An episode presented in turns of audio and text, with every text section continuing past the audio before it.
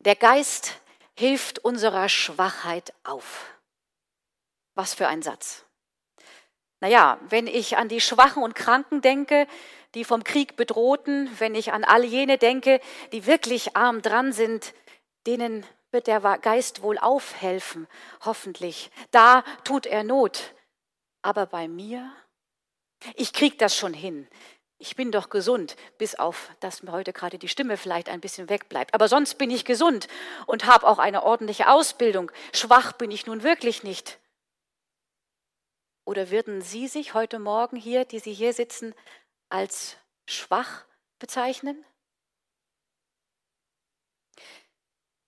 Die Damen und Herren, die sich beim WEF gerade bis Himmelfahrt in Davos tummelten, um über unsere Zukunft zu beraten und zu entscheiden, ob sie sich als schwach bezeichnen würden, das jedenfalls wage ich zu bezweifeln. Aber bleiben wir kurz beim WEF. Das WEF ist ja nicht nur in Davos zu Hause, sondern weltweit als gemeinnützige Stiftung will es offenbar neue Ideen unbürokratisch und unkonventionell umsetzen, ganz philanthropisch zum Nutzen, Nutzen der Menschheit, wie es heißt. So kam es wohl auch zu dem Projekt Dimmen der Sonne. Haben Sie schon davon gehört? Dimmen der Sonne. Mehrere Kilo Calciumcarbonat sollen in 20 Kilometer Höhe in die Stratosphäre eingebracht werden. Das Kalkpulver, eine Wolke über ein bis zwei Kilometer lang und mehrere hundert Meter breit, soll die Sonnenstrahlen absorbieren. Das staatliche schwedische Raumfahrtgesellschaftsunternehmen ähm, in Lappland gelegen, war bereit, dieses von Bill Gates finanzierte Experiment zur Verfügung, sich dafür zur Verfügung zu stellen. Im Herbst 2021 oder im Frühjahr 2022 sollte das Pulver freigesetzt werden. Ein Eingriff in die Natur, in das globale Wettersystem, eine Hybris Gottes Schöpfung gegenüber, der Geist hilft unserer Schwachheit auf. Der Mensch neigt wohl eher zum Größenwahn oder zumindest zur Selbstüberschätzung als zum Eingeständnis seiner Schwachheit.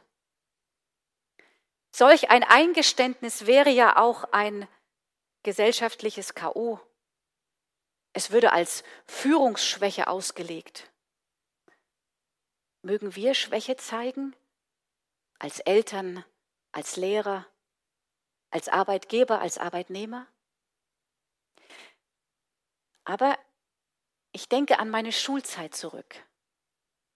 Da imponierte mir gerade jener Lehrer, der dazu bereit war, einzugestehen, auf diese Frage habe ich keine Antwort. Wir können gemeinsam versuchen, das herauszufinden. Und in unserem Predigtext heute ist genau das, dieses Eingeständnis, der Ausgangspunkt für jene Stärke und für jenen Frieden. Nicht wie ihn die Welt gibt, sondern wie ihn Gott gibt. Der Geist hilft unserer Schwachheit auf. Er ist es, die er aber berufen hat, die hat er auch gerecht gemacht. Die er aber gerecht gemacht hat, die hat er auch verherrlicht, so Paulus. Schaffen wir alles? Erforschen wir alles? Sind wir Prometheus? Unsere Muskeln, unser Gehirn, unsere Gedanken und Vorstellungen, klein sind sie und begrenzt gegenüber einer Weisheit, einem Frieden, einer Kraft, die unendlich und unbegrenzt ist, ohne Grenzen des Raumes und der Zeit. Eine Kraft, die Raum und Zeit überwindet. Jesus Christus zum Himmel aufgefahren ist. Halleluja. Er hat den Raum unserer Erde überwunden. Christus hat die Zeit hin zur Ewigkeit überwunden. Und Gott will, dass wir Christi Brüder und Schwestern sind. Gott will, dass auch wir Zeit und Raum überwinden können. Und das nicht erst im Übergang zum Tod. Es gibt also noch eine Herrlichkeit, eine Herrlichkeit mehr als der Machbarkeitswahn. Es gibt eine andere Herrschaft und eine Verherrlichung. Ihr Ausgangspunkt ist die Erkenntnis und das Eingeständnis unserer eigenen Schwachheit, unserer eigenen Begrenztheit. In dieser Demut dürfen wir auf das Wirken des Heiligen Geistes hoffen, seine Stärke, seinen Trost erfahren und dabei ganz unbegrenzt sein. Nicht, dass Sie jetzt denken, ich wäre eine Wissenschaftsverweigerin, das bin ich nicht. Ich erleugne auch nicht die Errungenschaften der modernen Gesellschaft. Aber ob sie immer recht gebraucht werden, daran habe ich meine Zweifel. Bei dem Gedanken an eine Kalkwolke, die mich von der lebensspendenden Kraft der Sonne abschirmen, sie als quasi überdimensionierter Schattenspender verdunkeln soll, wird mir unwohl. Und unwohl ist das Stichwort. Unwohl heißt griechisch Asthenaia und ist gleichfalls das Wort für Schwachheit. Wie in unserem Vers, der Geist hilft unserer Schwachheit auf. Der Geist hilft unserer Asthenaia, unserem Unwohlsein auf. Ich behaupte, alles, was den Menschen als Ideen, als Erfindungen gegeben wird, wirkt nur Gutes, wenn es aus dem Geist kommt. Ohne den Geist, der alles im Gleichgewicht hält, hat jede Sache zwingend zwei Seiten. Sie wissen es, Schmerztabletten, sie helfen und gleichzeitig können sie auch abhängig machen oder Magengeschwüre verursachen. Atomare Kernspaltung ist wichtig für die Stromerzeugung, dient der Menschheit, aber kann sie auch auslöschen und so weiter. Es ist der Geist dahinter, der entscheidet, ob etwas zum Guten dient oder nicht. Ich als Mensch bleibe in meinem Denken nur in einem kleinen Churi-Rechtli verhaftet wenn der Geist nicht in mir ist, das Wissen, das Gewissen, eben jener Friede, der höher ist als alle menschliche Vernunft. Aber als Überschrift jetzt über den Gottesdienst stand nicht der rechte Umgang mit wissenschaftlichen Errungenschaften, sondern die Spurensuche nach dem, was Jesus in Johannes 12, 23 sagt wenn ich erhöht werde von der Erde, so will ich alle zu mir ziehen. Und diesen Satz ging es eigentlich. Spur aus der Spurensuche bedeutet ja nichts anderes als das, was ein Lebewesen auf seinem Weg hinterlässt. Und Spurensuche meint, etwas Verborgenes entdecken zu wollen. So wie Paulus in unserem Predigtext. Die Hoffnung aber die man sieht, ist nicht Hoffnung. Das eingangs beschriebene Beispiel des WEF folgt letztlich meist nur der Spur des Geldes. Hoffnung, Auferstehung, Himmelfahrt, sie sind für den Glauben Spuren des Geistes. Und eine erste Spur scheint mir darum in unserem Paulusbrief zu sein, desgleichen aber hilft auch der Geist unserer Schwachheit auf denn wir wissen nicht, was wir beten sollen. Die erste Spur, das Eingeständnis unserer eigenen Schwachheit, damit der Geist überhaupt Raum hat, etwas zu wirken. Jenen Raum, den sonst meist nur unser kleines Ego besetzt. Dem notwendigen Eingeständnis unseres Unvermögens kommen wir eigentlich bereits auch in der Aussage Jesu auf die Spur, wenn ich erhöht werde, von der Erde, so will ich alle zu mir ziehen.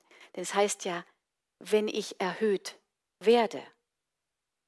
Das bedeutet, Jesus, dessen Spur wir auf der Erde in den Evangelium und in seinen Werken folgen, kann sich nicht selbst erhöhen, konnte nicht aus eigener menschlicher Kraft auferstehen, sondern nur von Gott aus dieser seiner Menschlichkeit heraus erhöht werden. Wenn wir ihm als Brüder und Schwestern folgen wollen, so können auch wir uns nicht selbst erhöhen. Nein, wir müssen unsere eigene Schwachheit, unser eigenes Unvermögen anerkennen. Erst dann kann er uns zu sich ziehen. Allerdings, wenn jemand an uns zieht, krallen wir uns oftmals an unserem eigenen Ego, unserem vermeintlichen Wissen, unserer eigenen Kraft fest. Wie sollten wir so emporsteigen können? Wie kann ich einen Schlitten ziehen, wenn er am Haus festgebunden ist? Das Emporziehen von uns Menschen scheint also eine recht schwierige Angelegenheit zu sein. Jesus wird erhöht, griechisch hypso. In diesem Wortsinn auf ihn bezogen ein scheinbar einfaches Unterfangen. Wir Menschen hingegen müssen gezogen werden, griechisch helkio, was auch schleppen bedeutet. Das heißt eigentlich, Jesus hat ganz schön an uns zu schleppen. Eine zweite Spur können wir im Lesungstext im Abschnitt des Römerbriefs finden. Paulus gibt darin für uns nachgezogen werden, für unser nachgezogen werden, verschiedene Stufen ganz klar vor. Erstens, wir wissen nicht aus uns heraus, was gut und richtig für uns ist. Und darum beten wir, dein Wille geschehe, Herr. Der Geist aber weiß, was Not tut. Er erbittet es für uns, wie es heißt, mit unaussprechlichem Seufzen. Er in uns. Und was wir tun können, ist bitten. Ja, komm, Herr, Heiliger Geist, veni sancte Spiritus. Die zweite Stufe. Christus weiß, worauf unsere Herzen gerichtet sind, denn er tritt bei Gott für uns ein. Christus also als der Mittler unseres Gewissens. Und was können wir tun? Ihn lieben. Schlicht und einfach, schlicht und ergreifend. Allein im Vertrauen, so Paulus. Dritte Stufe. Gott hat uns geschaffen und dadurch berufen, zu sich berufen. Gottes Ziel ist es, dass wir Christus gleich werden. Also Christus als der Erstling unter den vielen, die ihm nachfolgen, die ihm Schwester und Bruder sein sollen. Und Christus ist auferstanden. Wenn wir versuchen, seinem Bild zu entsprechen, so können auch wir hinaufgezogen werden.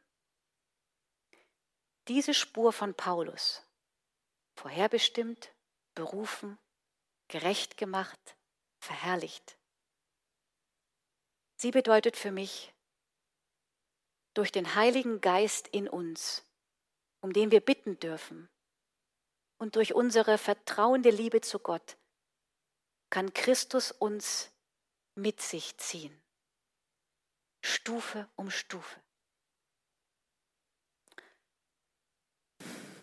Klingt alles schön und gut, oder?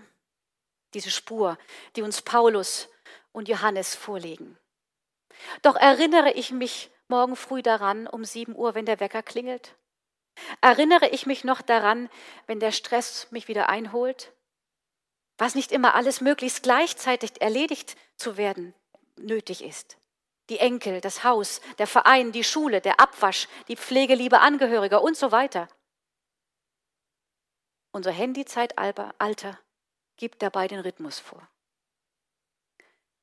Sie haben sicherlich schon bemerkt, zum Beispiel an einer Bushaltestelle, wie eigentlich alle auf dieses Ding in der Hand starren. Der Gebrauch ist das eine. Aber haben Sie auch bemerkt, wie sich dadurch die Haltung verändert? Was geschieht, wenn wir uns zur Erde krümmen? Unser Brustraum wird kleiner. Wir verschließen im wahrsten Sinne des Wortes unser Herz. Wir klemmen den Lebensodem, die Lunge, den Atem, hebräisch Nephisch, das gemeinsame Wort für Kehle, Leben, Seele. Alles das klemmen wir ein, wenn wir uns krümmen und werden schwach. Diesmal aber nicht im Sinne von Demut, sondern von Nachlässigkeit, Passivität, Bequemlichkeit. Wenn ich erhöht werde von der Erde, so will ich alle zu mir ziehen. Kommen wir doch Christus selbst wieder ein Stück entgegen. Lassen wir uns auch, so gut es geht, körperlich sichtbar zu ihm emporziehen. Ich sehe es schon, Sie richten sich förmlich auf. Seien Sie bereit, aufrecht zu sein. Richten wir uns wenigstens ein paar Mal am Tag wieder auf. Öffnen wir das Herz bewusst für den Heiligen Geist. Pfingsten erwartend. Denn der Friede Gottes, der höher ist als alle menschliche Vernunft, er bewahre unsere Herzen und Sinne in Christo Jesu, unserem Herrn. PS. Noch eine letzte Spur, dritte Spur. Der Lobgesang, Musik, wie sie aufsteigt und uns mit ihrem Klang emporzuziehen vermag.